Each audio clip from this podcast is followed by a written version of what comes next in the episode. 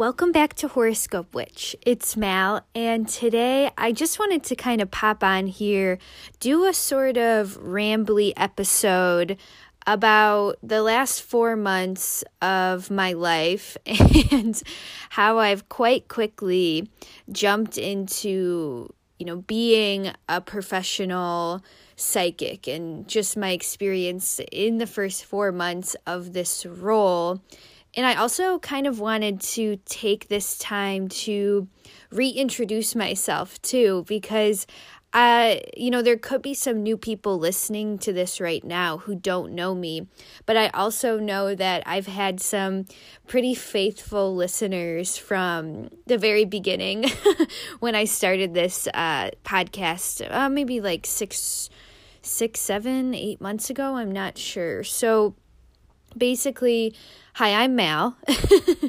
I'm a professional tarot reader. I'm also uh, kind of in the midst of becoming a Reiki master. If you don't know what Reiki is, it's a form of energy healing uh, rooted in the Japanese tradition. I love it. I didn't think I was going to love it, but we'll talk about that more in a second. Uh, I'm also a student of astrology. In the past couple months, I've been um, kind of upping my astrology game because as you know if you've been listening to this for a while you know that i've been self-taught.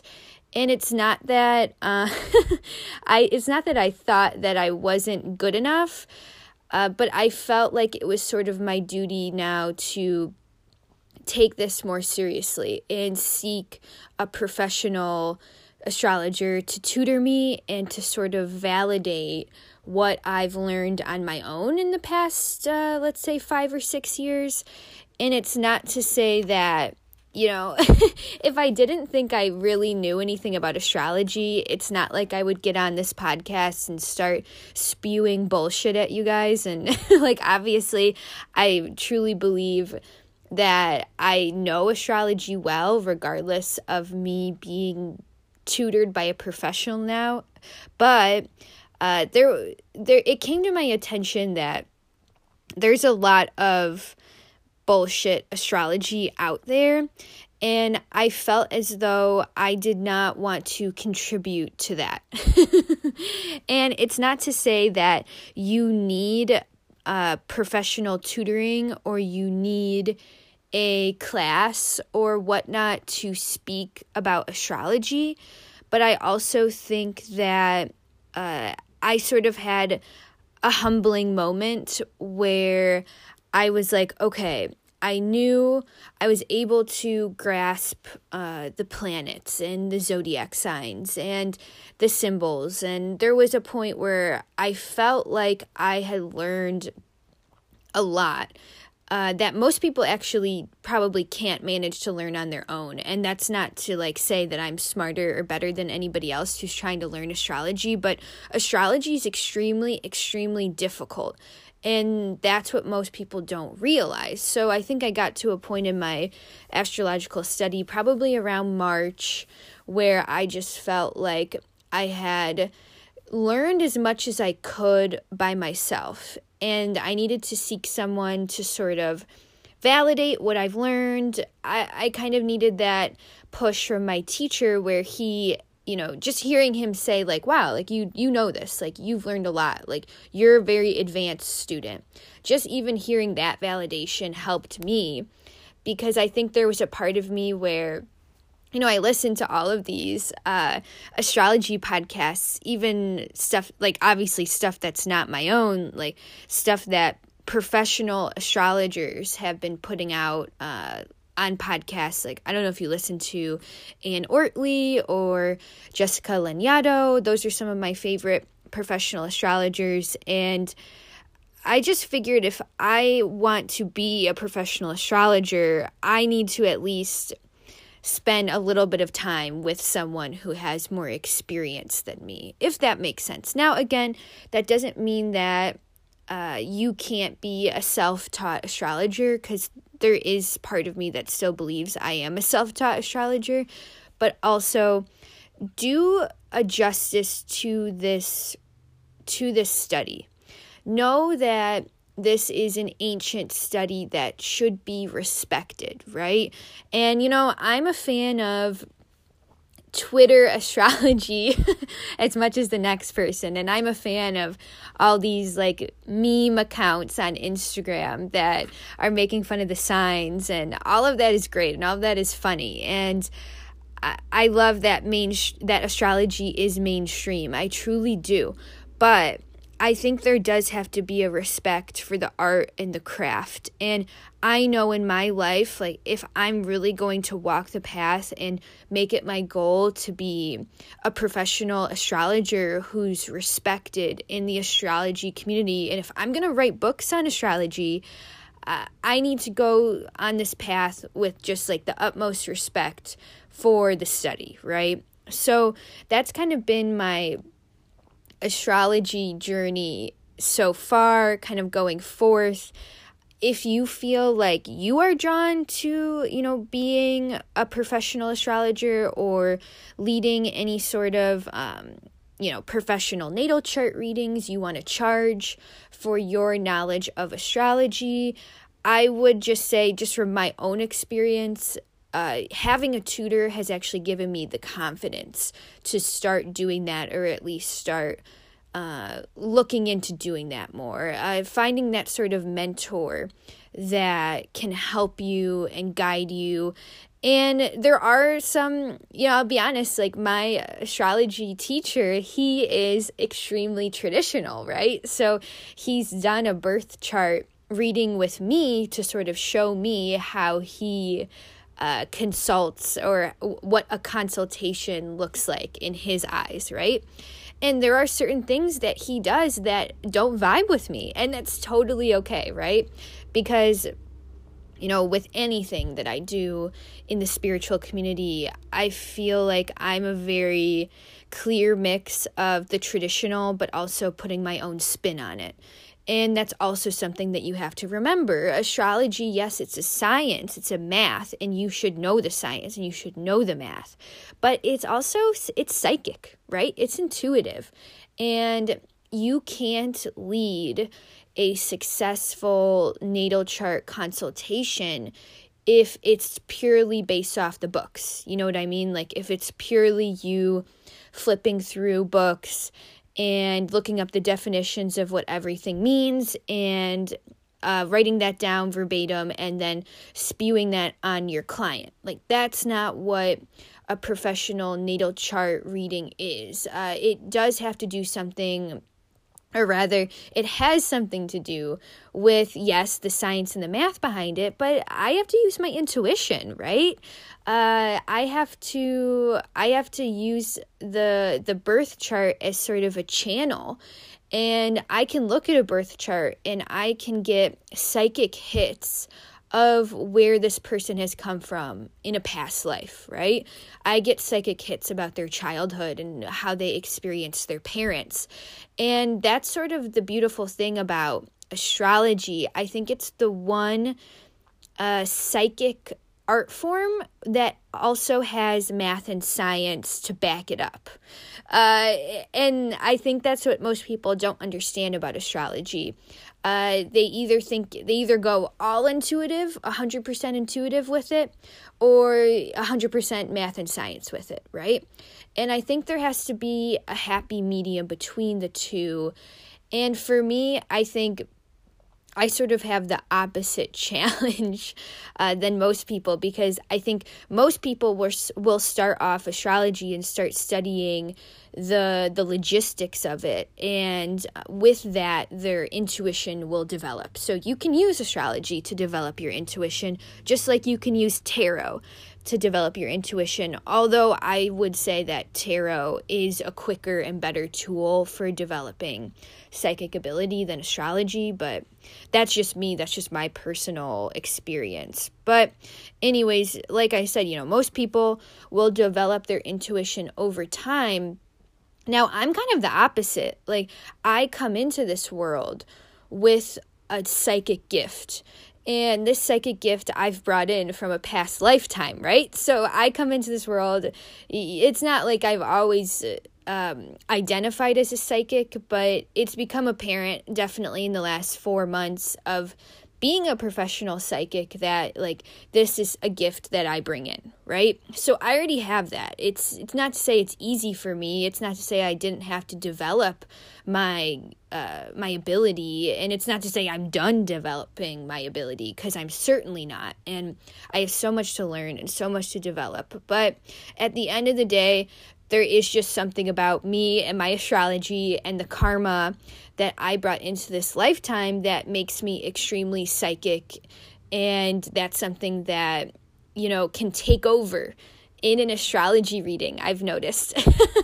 uh, there's sometimes, um, I've been doing some mock consultations with my coworkers and it's been kind of fun to sort of see the mistakes I'm making. That's the other thing about doing astrology consultations professionally. Uh, don't be afraid to have uh, guinea pigs. Don't be afraid to ask your friends, like, hey, can I sit you down and can we talk about your chart and let's see how I do? Better yet, ask someone you don't really know that well or ask just an acquaintance because that's also going to be a better test of your intuition and if you're reading for someone who's a stranger, someone you don't know that well.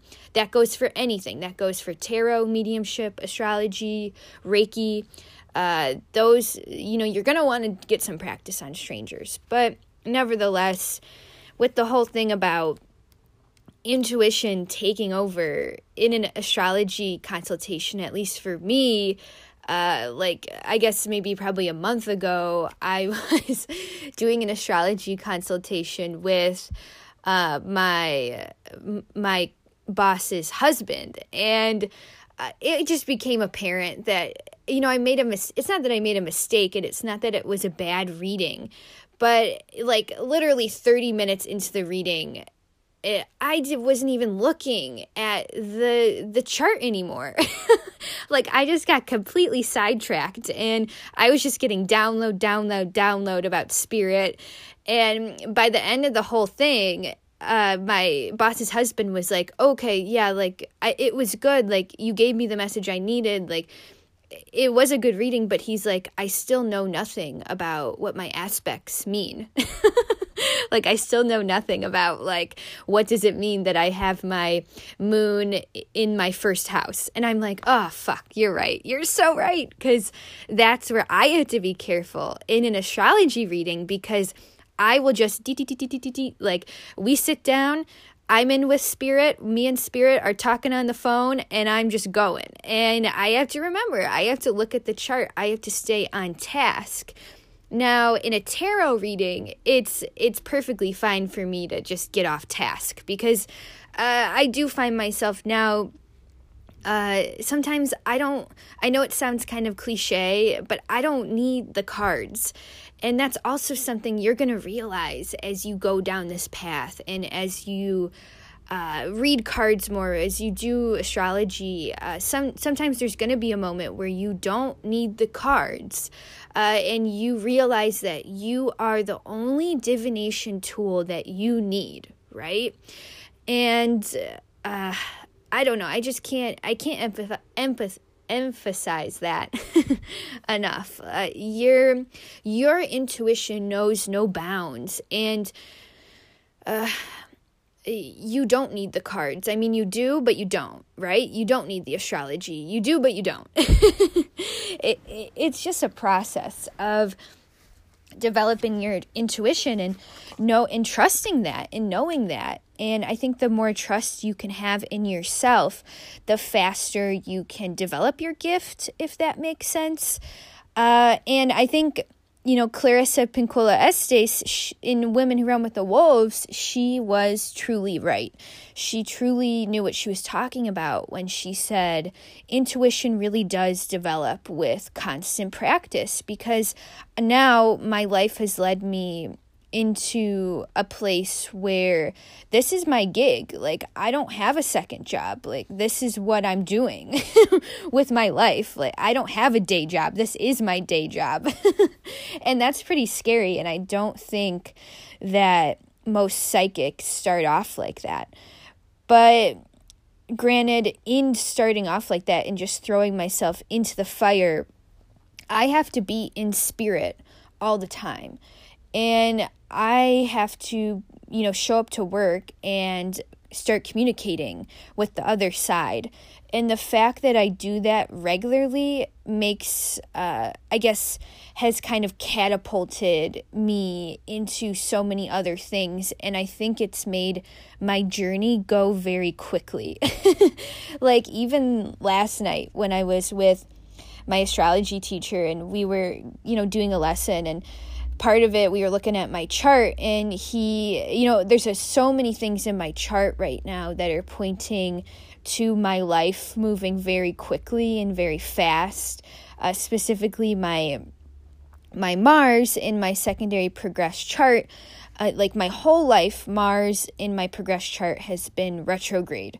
But starting in january of 2019 that mars went direct. Uh, and that in in astrological terms, like Mars going direct in a progress chart, that is just like lighting the fire. The fire has been ignited. And even my astrology teacher said, you know, Mal, you're going so fast with this. Like you're you're just quickly you know, moving into this. Like, you haven't even been doing this for a year and you're already going so fast. And I said, Yeah, you're so right. And it scares me how fast I'm going and how fast I think Spirit has put me in this position. Because, like I said, so I started working in the shop I work at. Uh, I'm located in the suburbs of Chicago, and I started working there in December 2018. So now at the end of the month, so December, January, February, March, April. So I've been doing, you know, this professional work for 5 months now. And a lot has happened in 5 months. And to be honest with you, when I started this journey, I thought that this was just going to be a fun Friday night gig that I would do for fun, like on the side. But once I took on this job, it became very apparent that spirit was like, no, this isn't something fun. This is not something that you just, you know, do and you're like, oh yeah, like I'm super cool. I do this thing on Friday nights. I read tarot at a shop. They're like, no, no, that's not that's not your life, right? and I'm not throwing shade at you if you do do this on the side for fun absolutely keep doing your thing. I'm not saying you're you're any less of a reader than I am, but it just became apparent that my guides were like this isn't for fun. Like it, it's fun, don't get me wrong, like I love my job and it's fun, but they were like this is serious. This is your career. This is you. You know, you have to take this on. And I'm not kidding. Every single as the months progressed, I became busier and busier at the shop and I got more and more days and I've more and more clients came trickling in. And every time I would go to sort of seek out a second job, uh, Spirit would just give me a hard no. like anytime I would be Googling, like, you know, is there something I can, you know, do on the side or at, at, in the meantime every time i went to sort of get something else or do something else uh, subsidize my income in some way. Spirit would just give me this no like no uh, i can't even explain it but it was as if i was being called and i am being called to put every ounce of my energy into this. And that's very terrifying. And I don't think there's many psychics who start off like this. Uh, granted, I'm in the position to start off in this way, right? Like I I'm not like I still live with my parents, right? Like they don't charge me rent. So I'm privileged in that way. I don't like I have a privileged situation where I can just work as a psychic, but no matter how much money I make per day, I still come home to a roof over my head, right? And I don't have to worry about paying a huge bill where a lot of people my age do, right? Granted, it's not my goal to be in this position. it's my goal to, you know, be self sustaining and do this as a living. And I want this to be, you know, my gig. And I think that is truly where Spirit's going to lead me in the next couple years. But also, it's important to note that like I don't have it all figured out and I have no idea where this is going. And part of me is terrified that I am going to, you know, not be able to make this work. And uh, like some part of this is going to be taken away. And I'm not going to be able to do this full time anymore. And I don't even want to put that into existence. But that is definitely a fear of mine. At the same time, I just trust, I'm in this position right now where I trust that so deeply that spirit has my back and that this is the work that I'm meant to do, right? Like I don't know, that's just that's just how I feel. And you know, I'm a Pisces, right? and uh, there's just certain things about me that I'm unwilling to compromise my my soul's path, right? I'm unwilling to settle and there's just certain things in my life that I'm going to have to do that aren't going to make sense logically. But I have no choice, you know. I, I follow my soul. I follow my soul's journey, and that's just who I am. And we'll see where this all go- goes. I mean, this could in a year all blow up in my face, and I could just have to, you know, do whatever and, you know, not be able to do this anymore full time. But uh, as of now, it's very much my intention to just jump into this and see where this takes me. And I don't know if I'm going to be working at a shop for the rest of my life, but right now that path does suit me. And uh, I do enjoy, you know, working in a place where other psychics are working, and I do enjoy bouncing off ideas of other people and seeing the other generation of psychics too. That's the other thing. Uh, you will notice, especially if you're a young practitioner or just a young person on a spiritual journey, I think you'll notice that there's a huge discrepancy between the new generation of intuitives and an older generation of psychics, right? And that's not to throw shade at anyone who listens to my podcast who's, you know, an older practitioner or it of an older generation who, you know, they focus on spirituality. Like I'm not throwing shade at your age at all. If anything, what I'm trying to say in making that point is that what um psychics uh, my age are trying to get away from. We're trying to get away from that whole stereotype of, you know, the old lady in a turban peering over a crystal ball trying to take all your money.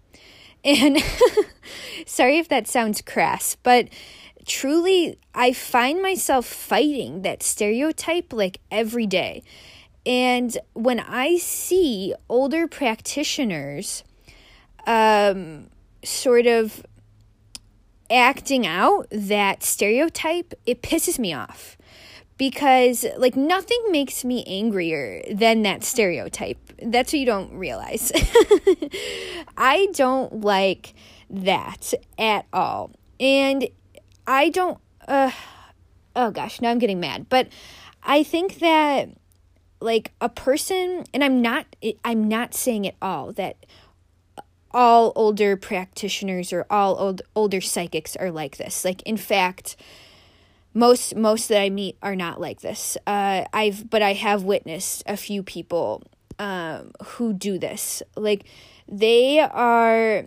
Uh, first of all, what you need to know is that there's like sort of an inherent wound around being a psychic and making money.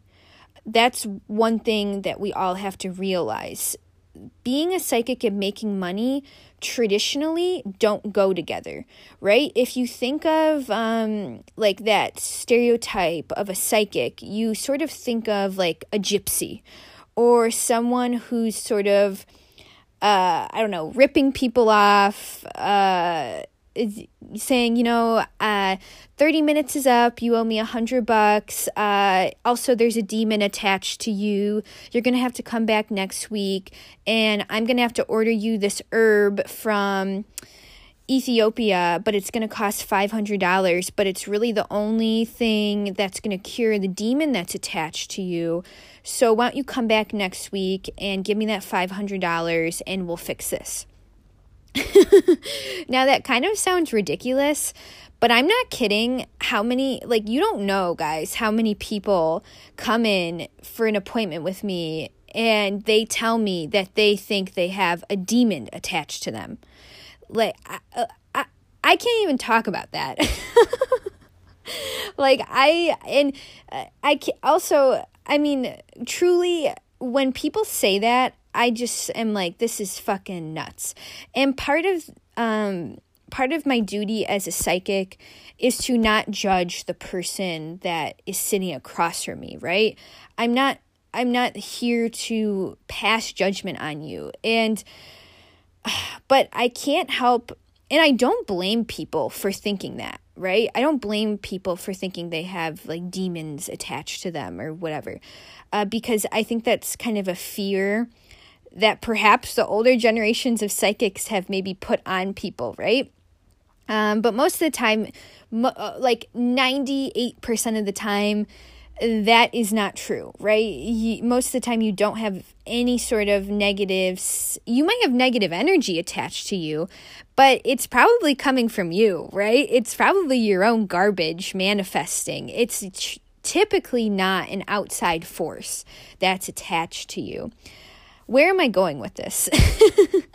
I guess I'm just trying to make a point about uh like the influence a psychic can have on a person's life. And I wanted to talk about ethics in this episode, although I'm sure this is already so rambly, I'm not even sure if people can make sense of what I'm talking about. but we're just going to keep going.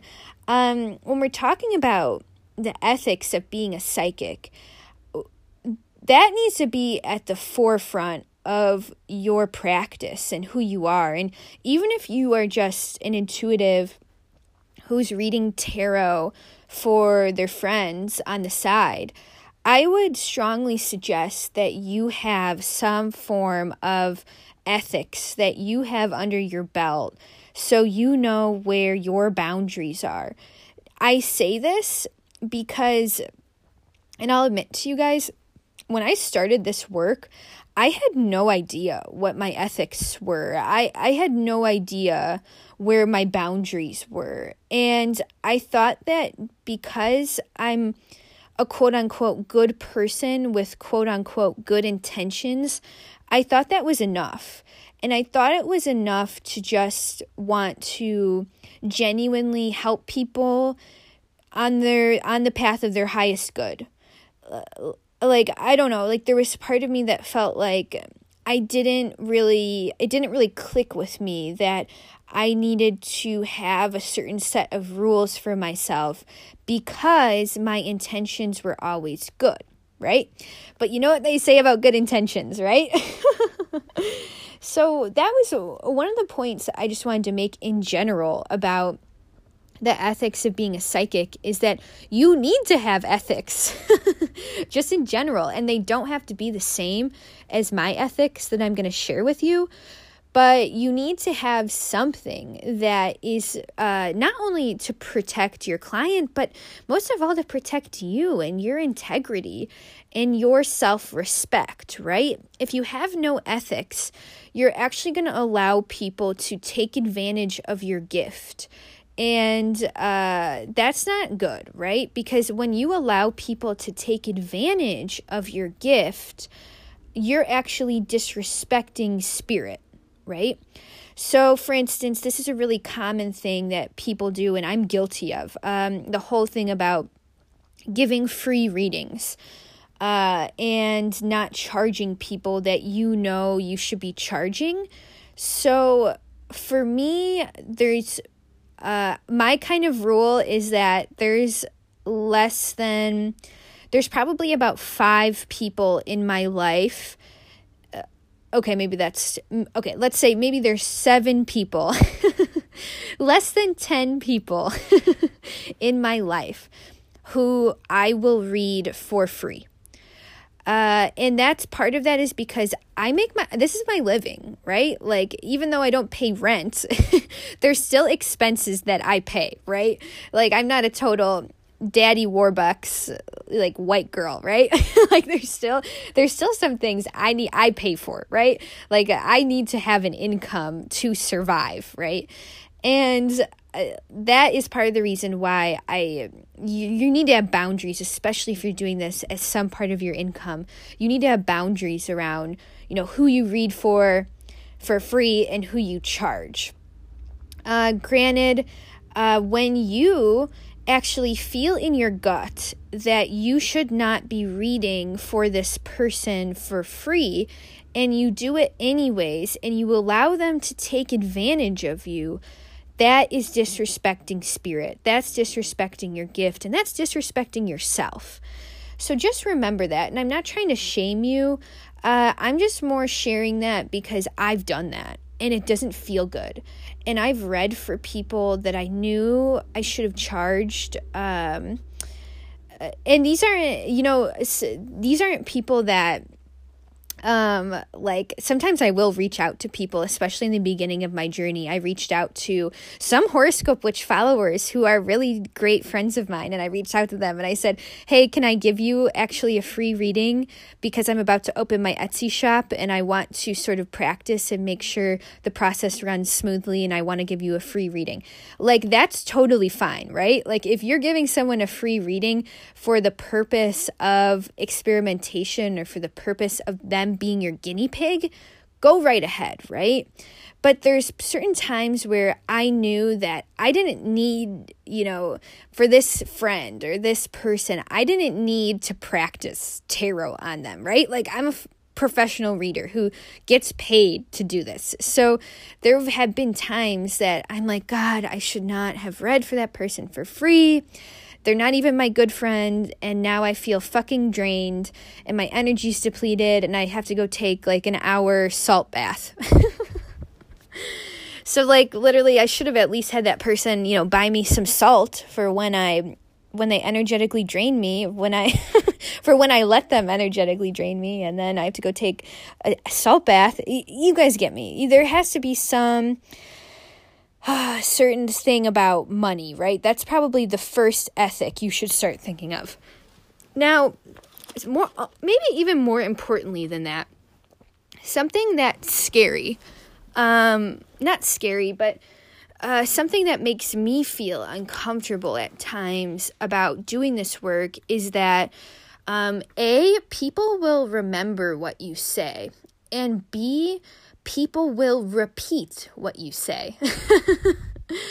so, with those two things in mind, um, you know, you have to know your power. And for me, that's one of the most difficult things because I don't like to think that I have the power to say something to change someone's life.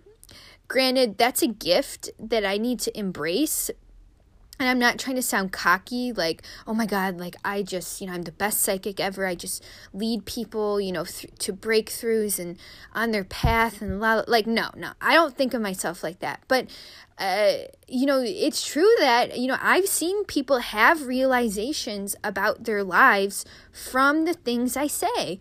And the things you say are powerful. And that can be a very positive thing, but that can also be a very negative thing. Uh, for instance, um, I'll have people come into the shop who have never read with me before and they'll sit down and they'll say something um, that uh, Madame Leota, the whatever 75 year old psychic in a turban who's, you know, making money and charging money off of you and telling you stuff to just get your cash, um, they'll tell me what Madame Leota told them 10 years ago and how they're still thinking about that.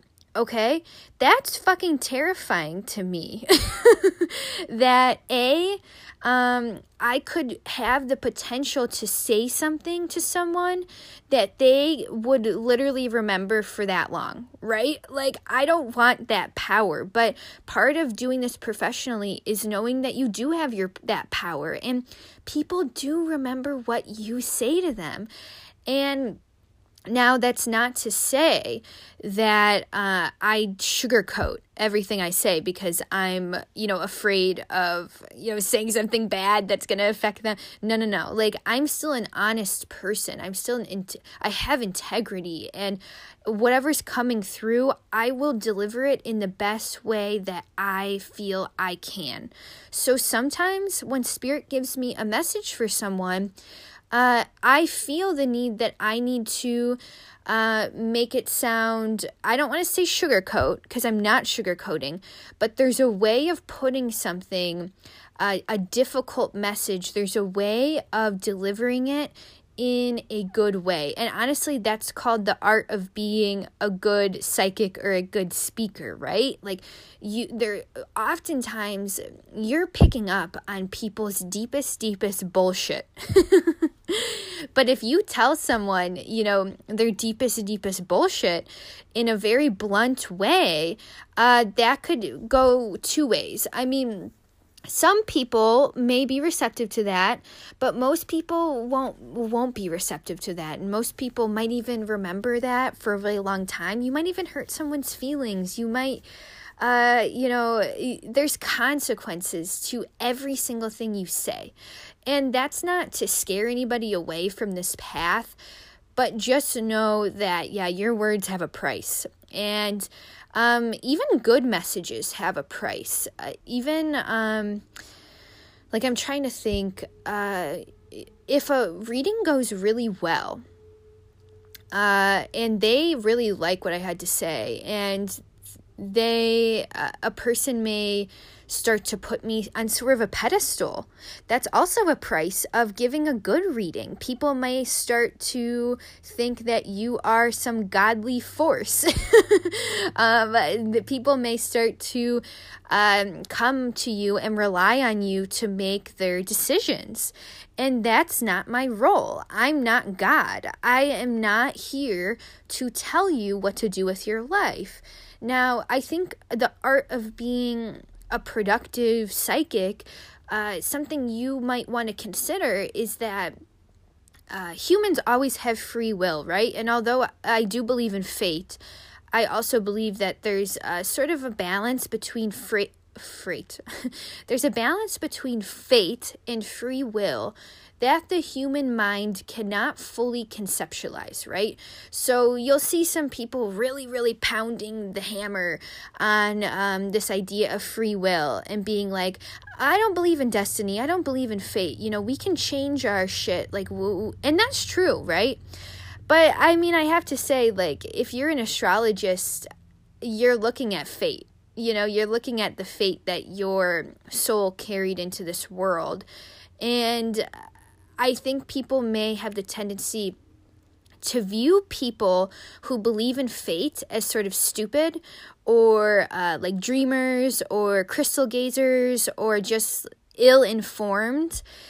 Uh, and I don't, or unscientific, right? That's the thing. When you, our inherent disbelief of fate and destiny actually goes hand in hand with our Western conceptualization of scientific thought, right?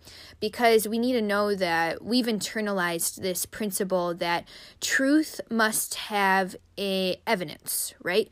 Uh, without evidence, there is no truth.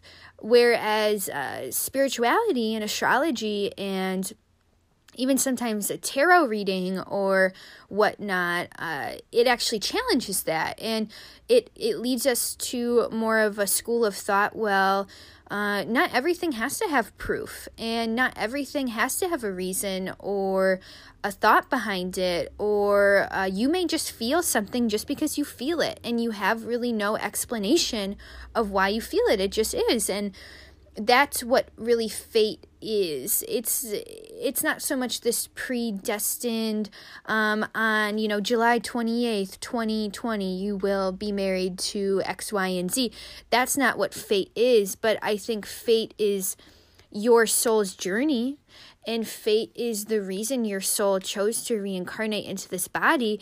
Your free will is how you act out your fate right so that's also something I think a psychic has to understand. Uh, there's a sort of balance between those two. And you also, you know, never forget to remind your client that they have free will. Uh, you you don't want to go throughout a reading making the client think that they're they're just destined for this outcome, right? That's why I try to give multiple outcomes, right? Even if spirit is let's say you know telling me uh you know this woman you know who's asking about her partner you know i may know psychically that this partner is toxic right?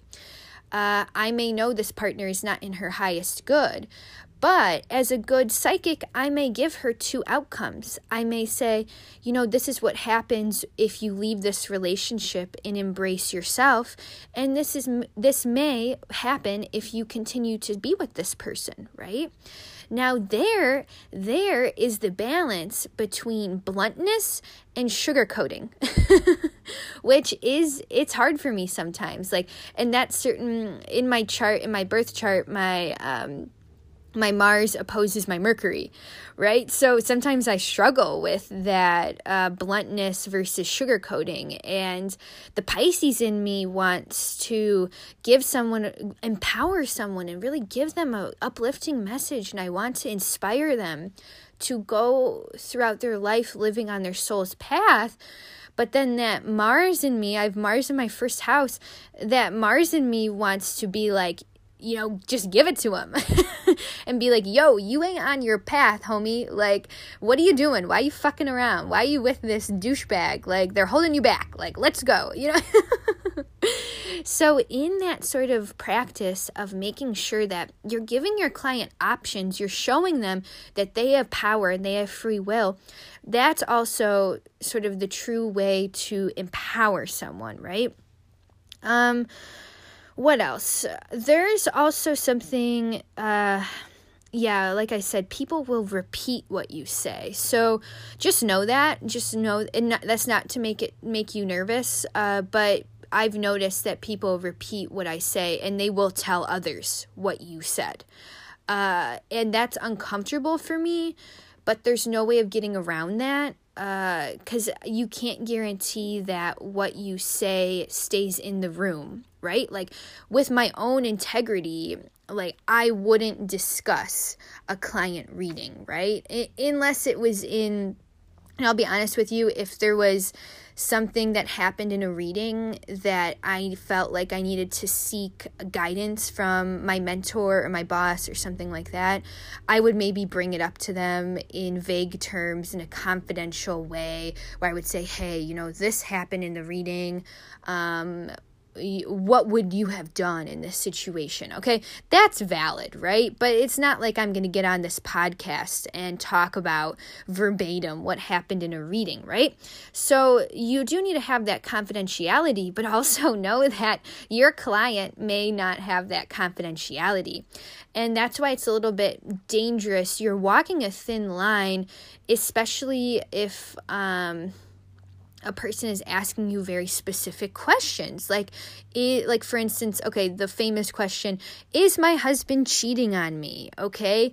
Be very careful how you answer that how you pull on that. Uh, even it, it, my certain protocol is if someone asks me about infidelity i will automatically turn that uh, back on them. And i will say well uh, what spirit is, you know, and sometimes this spirit comes through and they will say, well, maybe you need to ask this person, why do they feel the need to ask? Uh, why do they feel the need to question the truth of their significant other, right? And I may pull on that. I may not actually pull on the question, is my husband cheating on me? But I will pull on where is the mistrust in this relationship? Why is there mistrust in this relationship? What is um, unstable in the foundation of this relationship? And why is it leading to this questioning, to this mistrust, right? Um, and know that worst case scenario. And by the way, this is a real story that I've heard from a psychic who's been practicing for like 30 plus years. Uh, like, there was an instance in this person's life where she was a young psychic and she did not know, she didn't really uh, think this through. And she told someone that, yes, you know, your significant other is being unfaithful and this person, what do they do? Well, of course, they're going to confront their significant other and they're going to say, Hey, this psychic told me you're being uh, unfaithful. And their partner came back to the shop and like threatened the psychic, right? so know that like your words not only do they have power, they can get you in trouble and they can be dangerous. And you don't want to be putting yourself in danger, right? Uh, so no, just know that you have such a deep responsibility for what you say, and uh, y- you need to, you need to take that seriously. And that's something that I had to learn really, really fast. And I'm not saying that I know everything. And again, I've only been doing this psychic work for like five months, right? and I still have so much to learn. But if anything, those two things, uh, your words have power people will remember what you say and people will repeat what you say. Those are the things that you really, really, really have to remember. and also, you know, not everybody will twist your words, but there are some people who will. Uh, and uh, I think that's when your integrity um, comes into play. Because I did have an instance recently, and again, this isn't to reveal any confidential information about me and a client working together, but I'll just speak about it in very vague terms. Um, there was a client that I read for. Uh, the first time, uh, who came back a second time for another reading with me, and this client said, Well, hey, you said this and last time, and I just don't think that was true, and la la la la la. And it kind of like jolted me because I was like, Oh my God, like, this is my first uh, situation where I've offended someone with what I said. Like I've I've actually offended someone, and I was, and of course it wasn't it wasn't ill intentioned, but what I said did hit a nerve with her, right? And uh, of course, she would come back and say, you know, well, this, that's not true. That's just not true. That can't be true. Even though, you know, intuitively, psychically, I kind of felt like what I said was actually the truth, and maybe she wasn't ready to hear it. Uh, but it, it was a little bit uncomfortable, and I was put in a position where I had to apologize to this client, and I had to say, "Hey, you know what? I'm sorry. I should have worded that differently. Let's pull on it again. And that actually allowed me to reword the same message in a different way, right? And I'm glad Spirit gave me that opportunity to do so. And I'm glad Spirit gave me that that lesson because I think in that situation I was perhaps more blunt with that client when I should have leaned more on the careful side that's also something you're going to feel certain clients you can lead more on the blunt side certain clients they they can handle what you have to say and um, i think they there's certain clients that perhaps are more self-aware uh, like for instance if i'm reading for another psychic I kind of have no filter. Like, I'm just to give it to them because I know if I'm reading for another psychic, who I trust and I work with, especially, I know they're to want to know like the the dirty details of like exactly how they're playing out their shadow side or like how they're you know living through their vices or living through a childhood wound. They want to know this information very bluntly. And i'm not saying that like most people can't handle that because i think most people do and most people are very receptive but again, there's an art to how you say things. And I find myself in a lot of readings, uh, we do have to, I, Spirit does have me bring up childhood things. And again, there has to be an art of how we say that, how, how we communicate with that. Uh, you know, you can't just tell everybody, yo, you know, you're like living through your childhood trauma right now, right? Like, you know, you're projecting your childhood trauma onto everyone and everything, right? Like, even though sometimes that is the case, um, that's not going to get anywhere. I'm not going to, you know, push someone on their highest path. I'm not going to break through to someone if I put it like that. Uh, and yeah, just just know, you know, your words have power and in that specific instance where I had the opportunity to sort of apologize and humble myself to this client for a message that I should have interpreted or I should have worded differently, I realized that, you know, the wording, it's an art form, right? It's such an art form. Um, what else can I say about ethics? Uh, oh, there was something I wanted to bring up, and I have this book. Uh, it's called The Practical Jung Nuts and Bolts of the Jungian Psychotherapy. And it's basically like a summary of a lot of the things that Carl Jung uh, would have said in his theory of psychotherapy. And there's something in this book that I found really interesting. And um, there's a small section, it's titled, Why Would Anyone Want to Be a Psychotherapist of Any Kind? And he gives a couple reasons of why someone would want to be a psychotherapist or a therapist or a counselor or whatever you want to call them, a psychiatrist. Um, and I felt like it also applied to one of some of the reasons why people may want to be psychics. Uh, and okay, let me read these lists. So, why would anyone want to become a psychotherapist? So, they want protection against looking inside of themselves. They have psychological problems they want to solve. They are driven by an inner muse. They are intensely curious about the mind. They are philosophical at heart. They have seen mental illness and want to be a healer. They want power over people. They idealize some therapist or analyst. They are intrigued by mind body relationships because, like the mountain, it is there. so, I really like that list, and I like to take that into consideration because in that list, um, you could see how there was sort of some quote unquote positive reasons why someone may drawn be drawn to become a therapist. And there's some negative reasons why someone may dr- be drawn to be a therapist. And i can't help but think even though being a psychic and being a therapist are two different things I think the reasons why people may gravitate towards these roles are the same, right?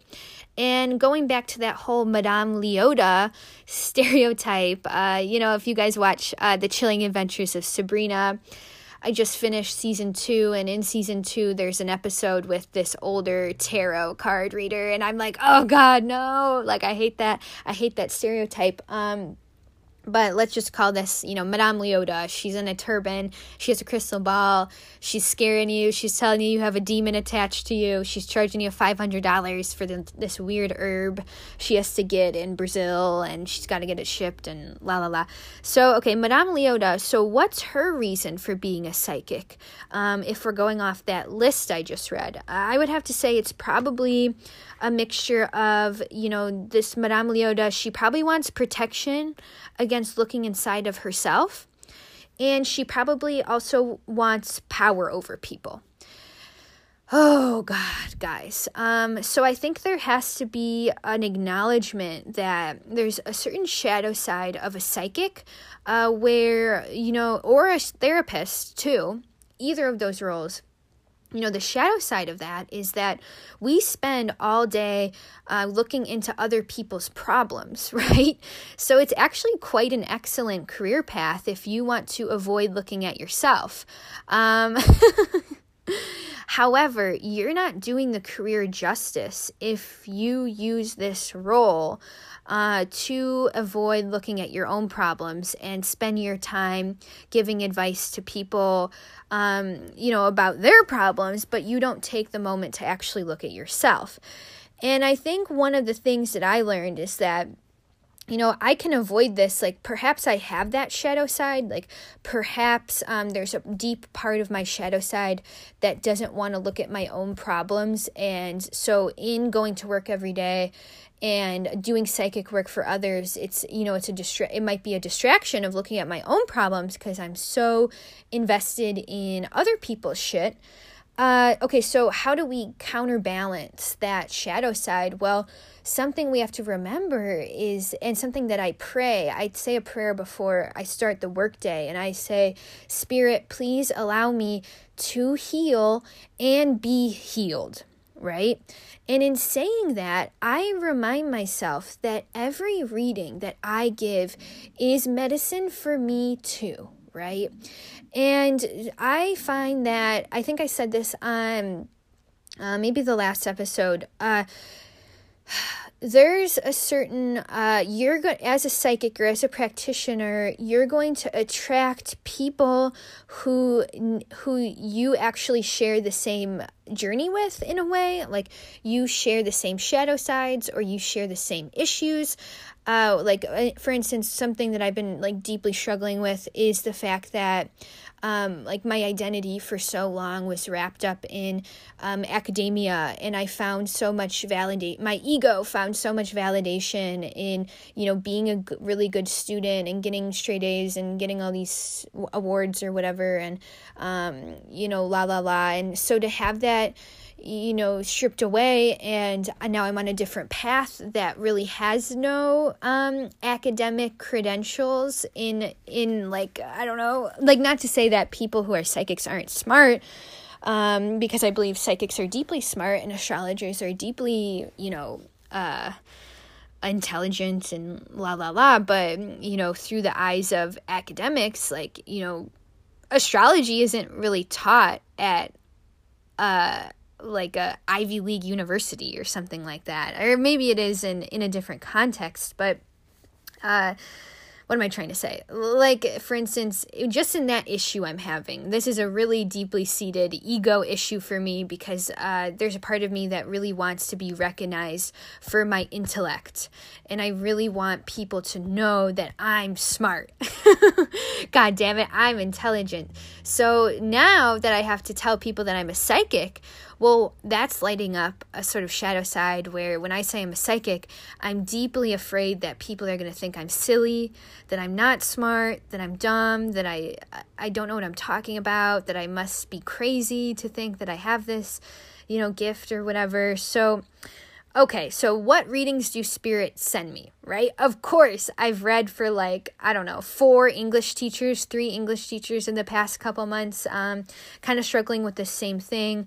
I've also read for a lot of people who are struggling with their path, feeling pressure to go to grad school, um, but they don't really feel like it's aligned. Again, my exact life. Uh, I also read for people I've been reading for a lot of people who have um, deeply seated self worth issues, and that's something that I ha- also have, and then I'll admit that I have. So, in approaching a reading in that way and thinking, okay, this is also a message for me, that's how we sort of counterbalance the shadow side of the psychic who is like, oh, I'm just doing this, you know, maybe they're subconsciously just doing this work to avoid their own problems, right? They get a high off of giving other people advice, but they don't actually work on themselves. Uh, so, and I've seen those type of psychics, unfortunately, and most of them are in the older generation. Again, not to throw shade to anybody, but uh, that's just that's just what I've witnessed. Uh,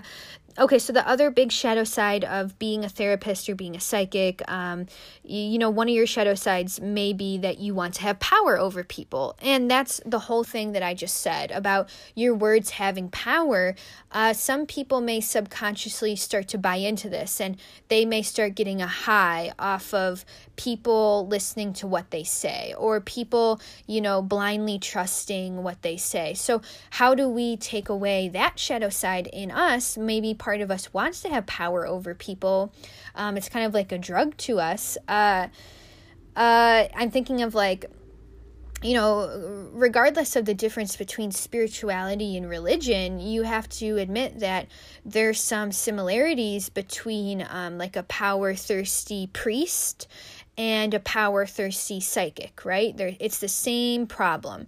Um, it's like that cult leader shadow side uh, that a lot of psychics have, or even, I mean, some yoga teachers I've seen have sort of like this sort of cult leader mentality where, like, there's like a certain high off of you know a group of people following what they say right and uh, like believing what they say or like following their philosophy um, and yeah that that's always apparent when we're talking about spirituality and religion that's always a shadow side that's going to be present now, how do we acknowledge that in ourselves and take and sort of counterbalance it? Well, always remember in a reading, a reading is about you empowering the client to make the decision for themselves, right?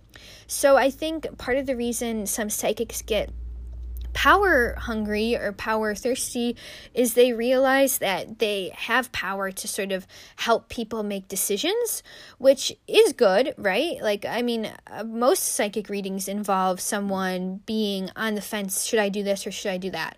Um, should I make this decision or should I do that?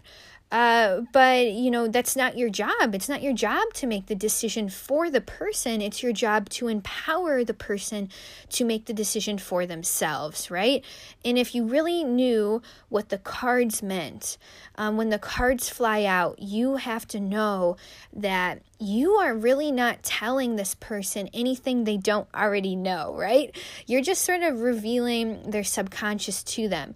And if you're a psychic practitioner in any sense, or you're an intuitive, or even you're a Reiki practitioner, any sort of spiritual practitioner, um, you may have instances where you say something and the client says, Oh, you're so right. And you know what? I always knew that deep down ding ding ding ding ding. You know that's the that's the joy of doing this work because you get to validate someone in what they already know okay? So don't get it in your head that you're like you know telling this person these like mind-blowing realizations because eh, even if you do give someone a mind-blowing realization it, just know that they that has to come from them right like that's their own journey and that's their own realization and although you help them get to that point uh, it's still about empowering them. It's still about, you know, letting them know that they ha- have all the ingredients in front of them. They have everything they need to do to manifest their life, right? So that's the other thing I wanted to say. Um, what else? What else? I have all these sticky notes in front of me because my laptop broke down.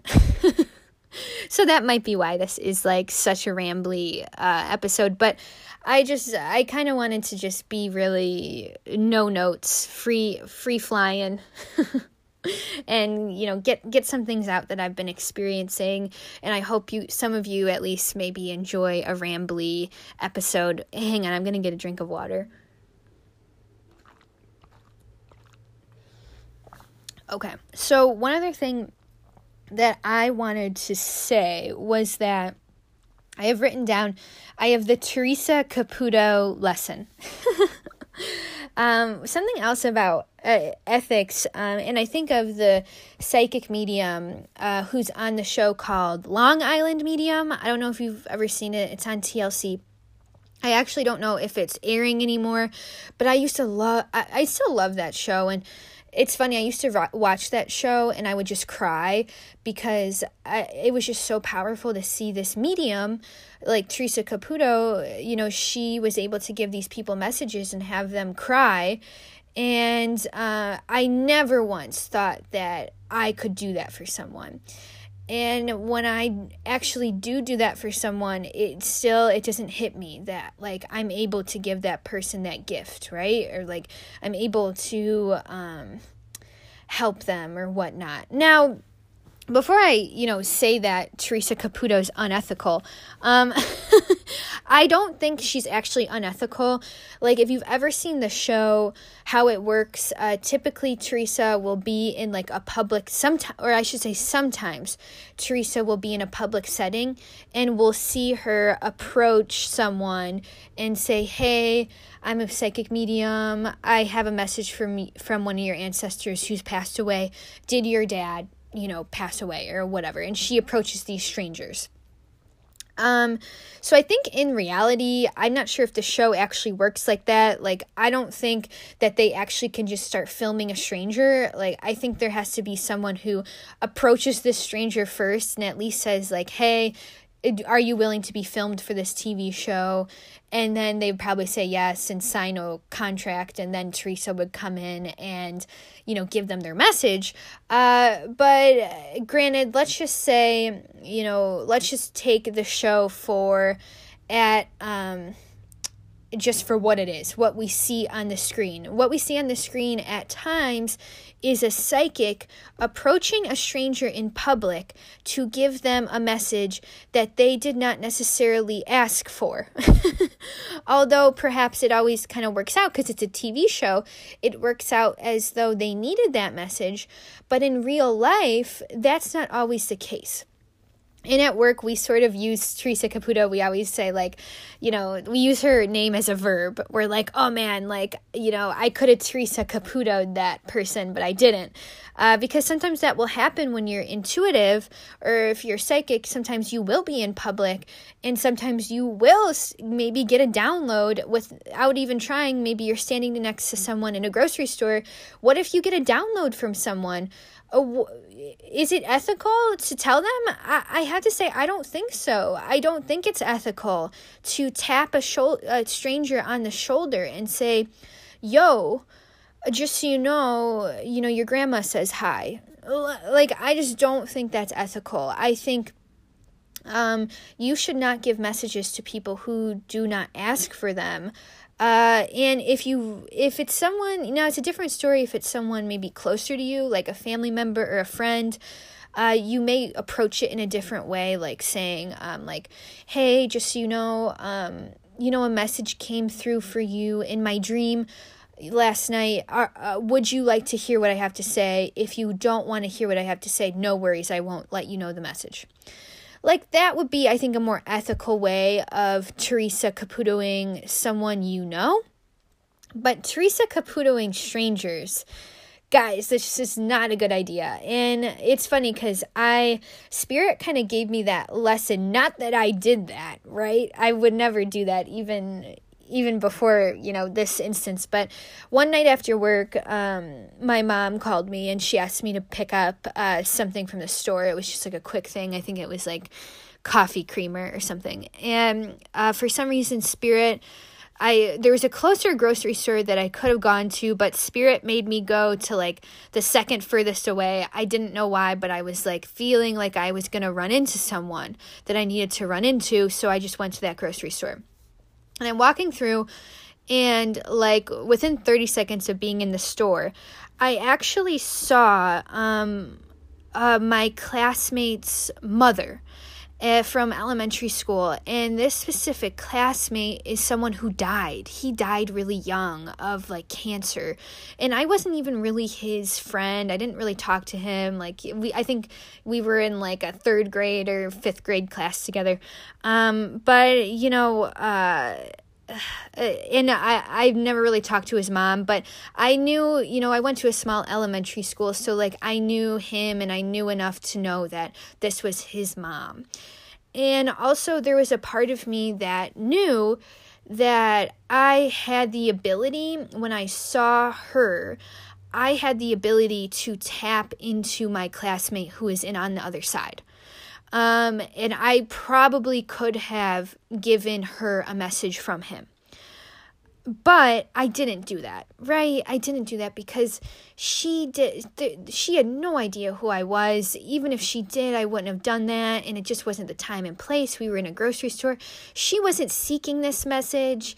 And I had to sort of check myself before I wreck myself in that situation because I'm like, yo, like, even though I have this, I could potentially, you know, I felt the presence of him on the other side. I felt like we, he could have came through to me uh, to talk to his mom, but it, it just wasn't right, right? And maybe one day, you know, she will, you know, coincidentally come into the shop I work at and, you know, ask and come into an appointment with me, and I'll be able to give her that message. But, you know, you have to trust that even though I could have connected with that person on the other side, you have to trust that um, even if you don't give the living person the message from them, they're still going to be okay. Like, you know, spirit has odd ways of working, and there may still be a sign that he could have given his mom from the other side. There still could have been a message that he'll figure out how to give her in some other way, right? So that's the Ter- Teresa Caputo lesson. Um, don't Teresa Caputo strangers. Don't be like that, right? And that's also a very, um, uh, I don't know, like there's just something about the ego being the forefront in that, right? Like, why do you feel as though you have the right to go up to a stranger and give them a message? Uh, does that have something to do with you? Or, I'm sorry, does that have something, something to do with wanting to help them? Or does that have something to do with your own ego? Uh, because, again, that's also another shadow side of a psychic. Uh, you may feel at times like you want to prove your gift to people. And I'm not saying I'm above that, right? Like, there have been times where I'm just reeling and I want to, you know, you know, someone might be a skeptic and I just want to, you know, let them have it from spirit and really blow their minds and prove but that's not about them. That's about me. That's about me and my wounded ego because it wounds my ego when someone doesn't believe that I have my gift. And what is that? If we peel that back even further, that's my own self-worth garbage, right? Because I don't have enough self-worth to validate myself. So then I go up to a skeptic and try to give them a message so they'll believe me and they'll validate me. Like, what the fuck is that? Not saying that I've done that, but I'm also not saying that I haven't been tempted to do that in the past, right? Uh, and it just takes, you know, you become, you know, there's two routes you can go uh, as as a psychic. You can become very self-aware of your own garbage, or you can just close it all off and start becoming a very ego-centered um, you can start operating from a ego-centered place right? And just because you're a psychic and just because you have a connection from spirit that in no way means that you are like oh love and light spiritual i have no ego i have no shadow side i'm aware of all my problems. No no no no no no no no no. You're still human right? I'm still human. I still have all the sh- garbage anybody else has right and that's a part of the reason we have to humble ourselves. Um, okay. So I think that's all I have to say about my psychic journey so far and about like what I've learned with ethics and I hope that helped some of you. Now I sort of want to just talk about some questions or some topics that I've been thinking of lately, either from you guys or just things that have come up about um, being a witch, being a psychic, um, also people asking me stuff about soulmates and twin flames. Uh, so let me take a quick break and then I'm going to come back and I'm going to uh, talk about abundance spells and soulmates and also diets, uh, psychic uh, diets or spiritual diets. So come back in a second. All right, homies, I'm back. Uh, the first thing I want to touch on that some of you have asked me about, and I actually thought about making an entire episode on this, but then I was just like, you know what, let me just touch on that in this rambly episode.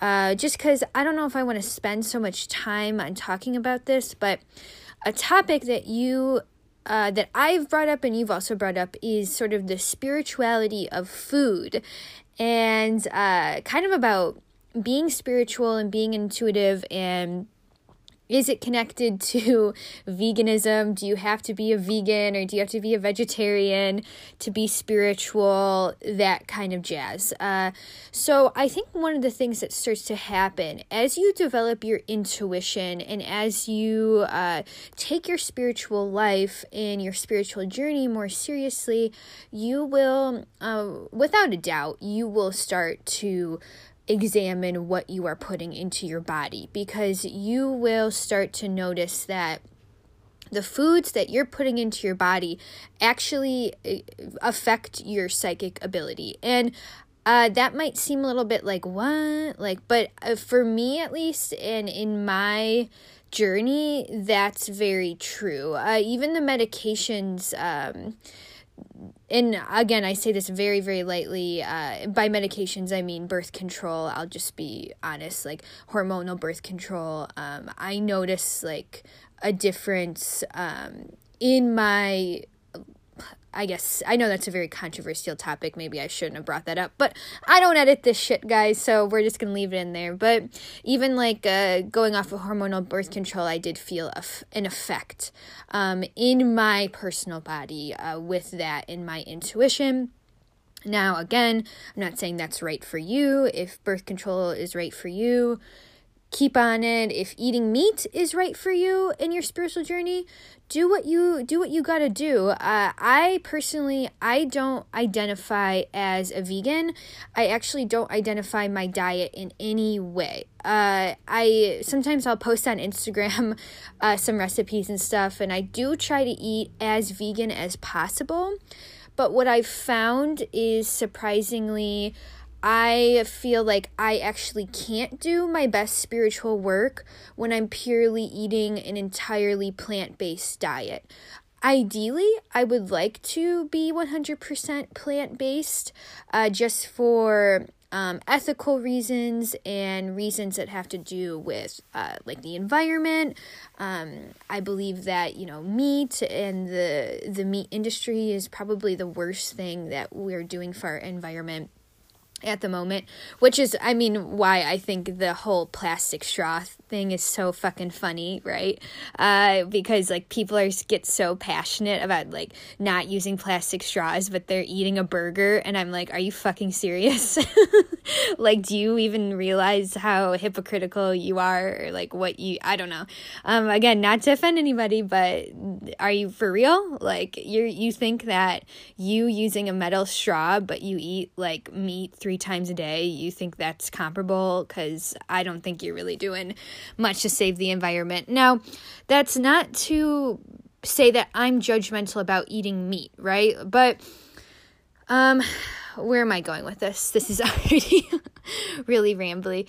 Uh, my personal diet is like mostly plant based, but the point I'm trying to make is that in my spiritual work, I find that like intuitively, I practice in, I practice intuitive eating. So if spirit tells me to if I spiritually feel like I need to eat fish or I need to eat eggs in order to do my spiritual work, that's what I do, right? So my again, like if I'm going to give you a synopsis of the diet that I eat, um I don't eat meat. That's a hard no for me. Um I try to stay away from dairy as much as I can. Uh, so I'm, uh, let's say, a roughly, let's say, 90% dairy free. Uh, of course, if I go to someone's house and someone's cooking pasta or something, I'm not going to make a big deal out of it. Like, if dairy is offered to me, uh, or someone makes me something with dairy in it, I will eat it. But if I'm cooking my own food, I will not incorporate dairy. Um, although the one hard no thing for me, like the hard I ain't I don't eat it is meat. Um, and that's for ethical reasons, that's for environmental reasons, like I said. But the two animal products I do eat regu- regularly are fish and eggs.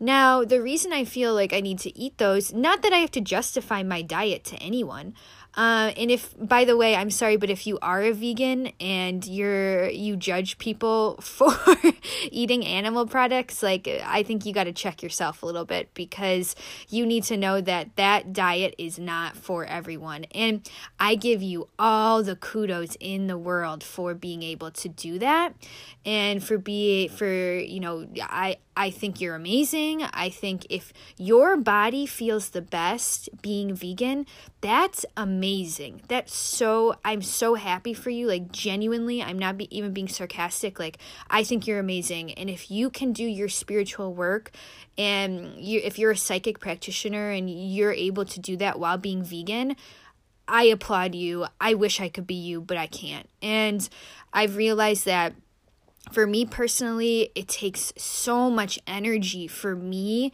to tap into spirit.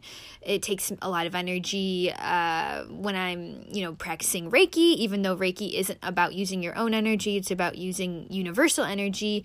Even then, um, you know, there's just, there needs to be some kind of thing in my diet that gives me like a lot of sustenance that makes me feel really full. And granted, um, after a psychic, a long day of reading, if I've done a lot of readings, I feel very ungrounded, and some of the only things that can make me feel grounded again are by eating fish and eggs. Uh, eating a salad after a long day of doing psychic work just does not work for my body, right? So I say this because I think there's like a weird thing in the spiritual community where, like, uh, I don't know, like to be truly spiritual or to be truly intuitive, you have to be vegan or something. Is that a thing? Because sometimes I'm seeing that and I'm like, uh.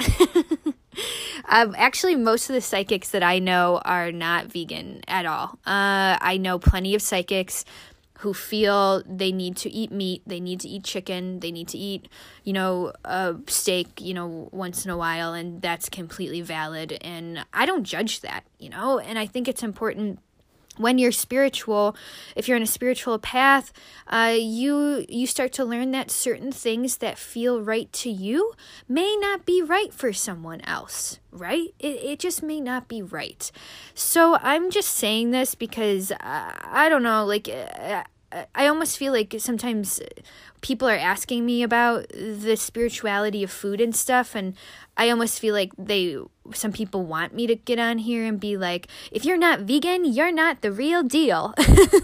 If you're not vegan you're you ain't spiritual and that's just not true right? Uh uh, I think that uh, there, even as a person who doesn't eat meat, uh, I think there is an ethical way to eat meat. It's just not available to me. Uh, like I don't, if for my personal ethics, I don't feel like for me it could ever be ethical to eat meat. Um, one of the reasons, uh, like personally, just how I feel about food, and I've thought about this deeply for a really long time, and I've felt that. Um, for me, I think one of the issues right now is that we're so disconnected, especially from the animal that we're consuming. And that's actually the problem. Uh, it's not so much eating the animal, uh, kind of, but it's more our disconnection from the animal. So I think that, uh, how do I put this? For me, this is for me. This isn't for you. This isn't me judging you. This isn't me judging your food ethics or whatever. Um, but for me, I think that it is unethical to eat an animal that I'm not willing to kill myself. I think if you are eating animals, you need to be responsible for the whole thing. Like, I think you need to go out, uh, murder the animal yourself, uh, kill it, cook it, skin it, um, get, uh, get roast it and then eat it and bring it into your family. Uh, that is an ethical way for me, uh, personally, how I feel about like just killing an animal. Uh, granted, that might sound really weird to some of you, but there is something that um, about that process that I think is kind of it's not like it's respect for the animal but i think it's respect for the process. Like when you are so disconnected from the burger you're grilling on the grill and you don't know this animal you have not seen this animal in its form someone else killed that for you and someone shipped it and put it in a plastic container and put it in your grocery store, you, you, you that burger isn't even a cow to you, right? It's just a piece of meat. Uh, and that's I think is the problem. And I know personally that I could never go out in the wilderness and kill a cow. I could never kill a pig. I could never kill um, a chicken never never never uh and actually that was a realization i had um in the documentary cowspiracy uh there was a point where uh the narrator of that documentary. If you haven't seen Cowspiracy, I highly recommend it. Uh, even if you eat meat and you're never going to be a vegan, I think that it's a really good documentary on food in general. But there was a scene in that documentary where the host like watches someone else kill a chicken and he's like, "Yo, I feel like I could never do that. And if I can't do it, then I don't think I could ask someone else to kill my animal for me. And I totally resonated with that and that is ultimately like the main reason I stopped eating meat because I was just like, you know what? I yeah, ethically I cannot ask someone to kill my animal for me. And if I'm going to eat an animal, I need to be willing to kill it. Granted, I did just say I eat fish. I did just say I eat eggs. So um, I don't personally have like a pond in my backyard. I don't go and like fish a pond or, you know, fish a trout or salmon out of there and you know do it all myself. But i will say that i have fished before. I've caught a fish on a line before and i think if it came down to it i would be willing to kill a fish in like a survival sort of way right? And same with eggs. Actually it's one of my long-term goals. If i ever am lucky enough to like live on the farm that i really want to live in and i want to have all these animals uh, i want to have like my own chicken coop where I don't have to rely on getting like store bought eggs and I can just, you know, harvest my eggs by myself or whatnot. But, anyways, that's just a little bit about my food ethics and what I think about spirituality in food. Uh, granted, if you, whatever you eat, if you're a vegan, if you're a vegetarian, pescatarian, meat eater, uh, being spiritual does call you to think more deeply about your food and about what you are ingesting in your body. And like regardless, I well I do think that it's totally possible to be an amazing practitioner uh, and eating meat at the same time. That's totally possible. But I also think that um, maybe if you're if you're trying to go on the spiritual path but you're eating fast food like every you know couple days and you don't really watch what you eat and you're ingesting a bunch of processed sugars and just stuff that's not good for you uh, you know, your body, as cliche as it sounds, your body is a temple and your body needs to be respected. And your body is a spiritual vessel, right? So the more you respect your vessel, um, the more spirit is going to respect you in a way. Uh, it's kind of like me, like in my room. Uh, if I'm about to do an Etsy reading, I make sure my room is completely cleaned because it's disrespectful to spirit if you know you're doing a reading in a messy place right same goes for your body right you're going to have to follow your intuition how many times do we wake up and we sit there and we intuitively ask ourselves what does my body need right now today most of us don't do that most of us just wake up you know, have our coffee, have our toaster waffle, we're out the door. We're not thinking deeply about what we're eating. And I think that's the issue, right? That's the only thing I would call you to think about more. It's not about really changing, like if you're eating meat or whatever. It's more about uh, a call to action start thinking deeper about what you're putting into your body. And I think this also comes naturally on the spiritual path, right? You start thinking about these things, you start wanting to treat your body better because the better your physical body feels, the better you can feel in a psychic reading. At least that's my experience, right? So again, no shade to anybody, no judgment. Uh, this is just my path. You're welcome. You're very, very welcome to disagree with me. If you want to have a conversation, you can totally DM me on Instagram. Uh, I would love to hear your opinion. And uh, yeah, so that's what I wanted to say about the food stuff. Now, the other thing I wanted to mention is uh, uh, the soulmate and twin twin flame thing. Uh, I answered a question about this on my blog like a long time ago, uh, but I just wanted to bring it up again because it's something that comes up in my readings a lot, not so much on Etsy, but uh, more in person readings. People will mention that they feel as though uh, this person is their soulmate or that person is their twin flame and like what do i think about that? And they sort of have me you know tap into that. Now uh, again i don't mean to be offending people uh, but i'm gonna be really honest here. Uh, I would if you believe in soulmate, that romantic soulmate, that the the idea that you have another half of your soul that is connected to someone else and you are only complete if you have this other half. Um I think you should probably reassess that.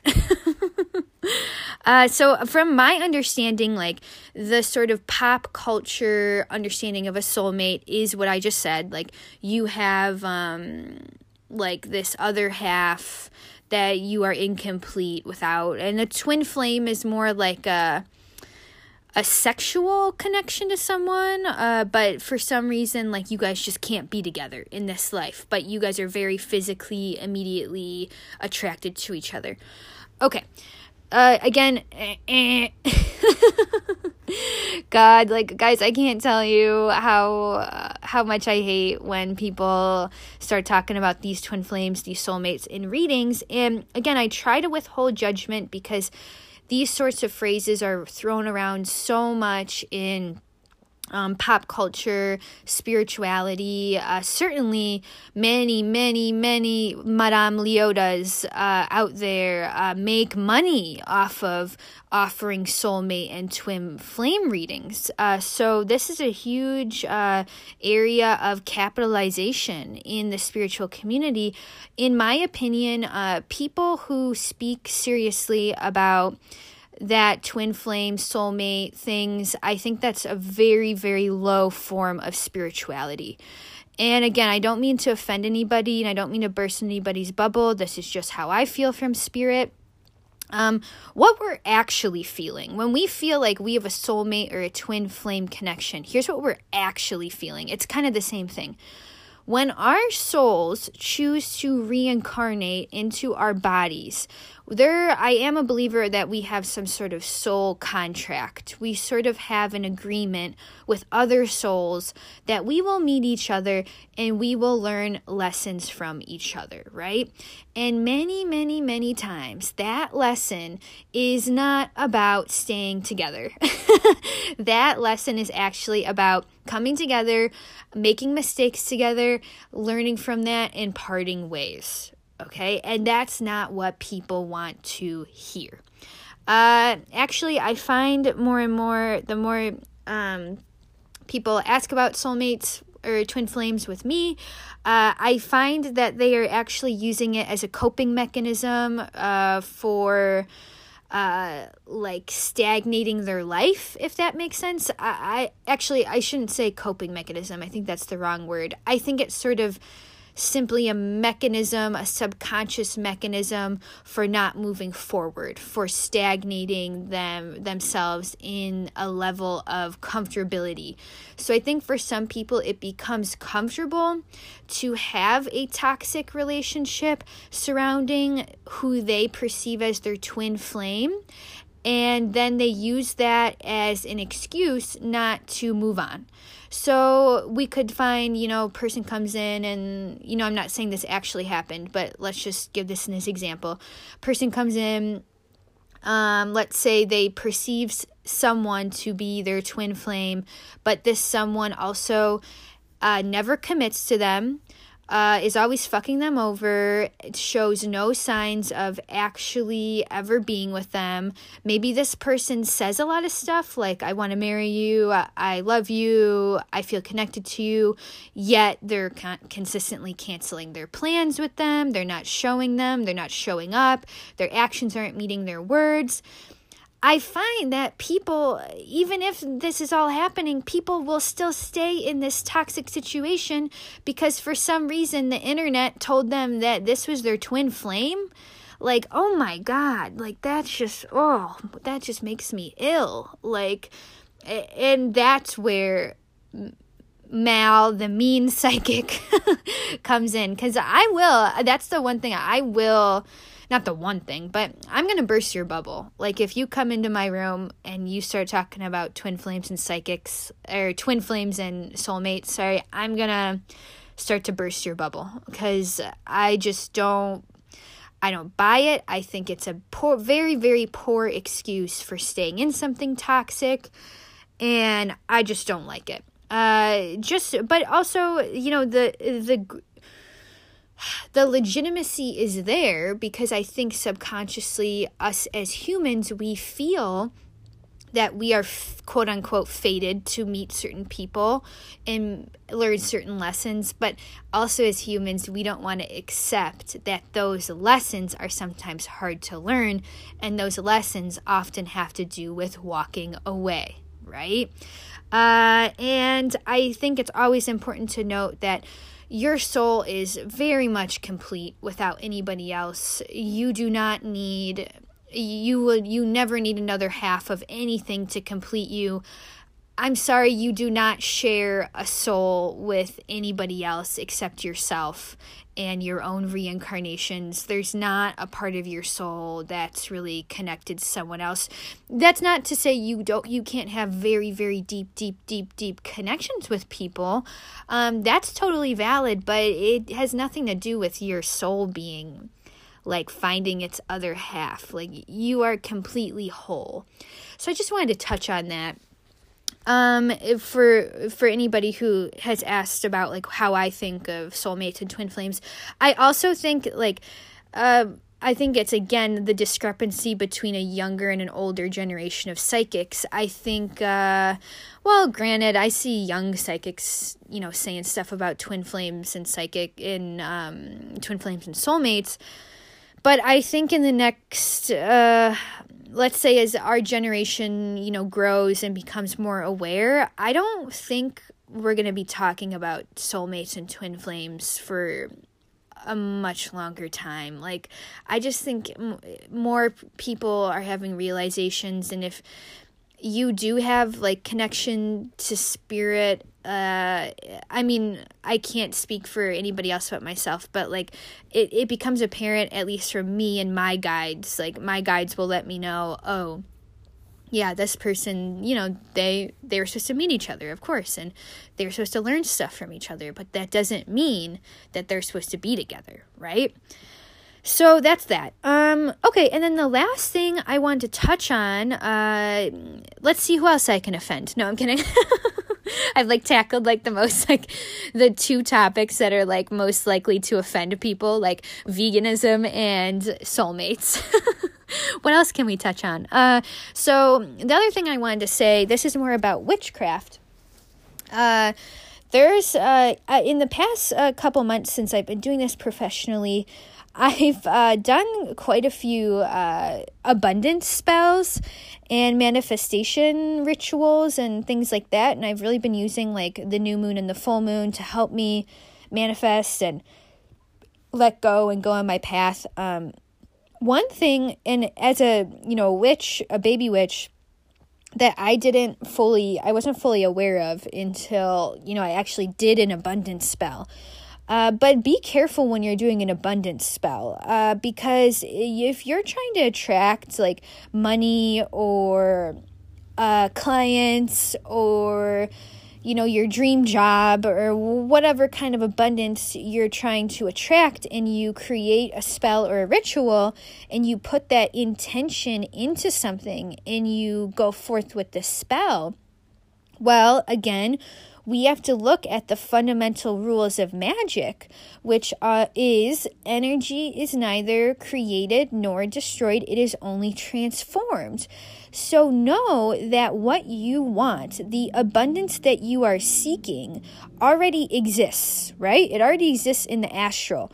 As humans, we just need to figure out how to get to that uh, abundance. So if we call that in, uh, know that a lot of abundance spells actually will feel really horrific at least from my perspective. Like um, some abundance spells have caused tower card moments for me.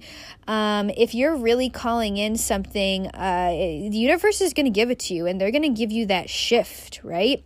So if you're going to call in an X amount of money per month with an abundance spell, guess what's going to come next?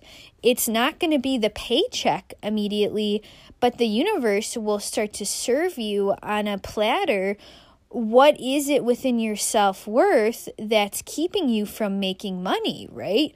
Well, what is in your relationship with money that's toxic? Why um like that's what's going to happen right? Like cuz in order to manifest abundance we're going to have to examine exactly what is off in our lives that why we can't receive this abundance. Cuz again the abundance that we want already exists right? But it's our own um, our own shadow sides and our own egos and our own challenges that sort of keep us from getting this. Um, like let's I want to give you guys a concrete example. Um, let me think. Let's say Susie wants to start making uh, $5,000 a month from selling her artwork. So she, you know, does a spell, you know, she calls in a goddess, she does the whole thing, la la la. Um, the spell is in place. Um, guess what happens the next day? Actually there Susie has a client that consistently orders things from her but then somehow shorts her in the payment or rips her off. But for some reason, Susie continues to work with this client. Uh, so this client comes in the next day and she wants to order a painting. Susie knows that in her highest good, this client is not in her highest good, right? This client keeps fucking her over. She, you know, doesn't pay for entirely for the artwork she orders. It's just a clusterfuck. So, actually, in that moment, Susie has to take the loss and she has to say, I'm sorry to this client. I don't want your money anymore. I don't want to work with you anymore. Goodbye. And she actually, in a way, loses money in that instance, and that's after she did an abundance spell. So that doesn't make sense logically, but spiritually, that makes a lot of sense because in order to get the abundance that Susie is looking for for her artwork, she has to clear out any clientele that is not in her highest good. And the reason she has to clear those people out is because new clientele wants to come in now because she's calling them in. And now these new clients they're very serious about Susie's artwork. They they want to pay her up front and in fact that's her those are her ethics now. She says if you want to work with me if you want to order one of my paintings you're going to have to pay me ASAP um, so that's sort of a pro- the process behind the scenes of an abundance spell. So I guess I'm saying this for the baby witches who may be naive about like including me, you know, I like about doing magic and stuff uh w- for manifesting things. Know that abundance spells may inherently take things away. they may inherently start to shift things in your life that weren't working. And the things that weren't working may very much be your comfort zone, right? Uh, your your comfort zone, your your attachments. Uh, the abundance spell may start to take that away, and they the abundance spell may start to make you feel extremely, extremely uncomfortable. Uh, so just know that that's with anything with manifesting and abundance, like.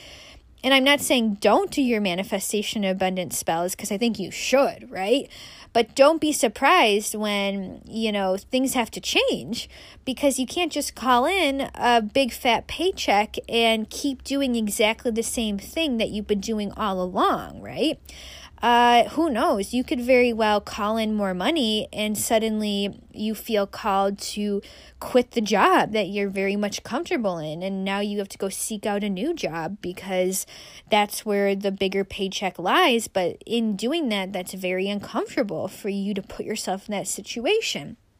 So realize again, like energy again, it's not create it's only transformed, it's only transformed into a new uh into a new and bigger picture. So that's the other thing I wanted to say to my baby witches out there. And I think that's about all I had to say. So I hope you enjoyed my rambles. Thanks so much for listening, guys. I really appreciate um, all your feedback, all your orders on Etsy. It really helps me out. And even you commenting on my pictures on Instagram it it just makes me so happy. So thanks so much. Um, if you enjoy this podcast, make sure to share it with a friend.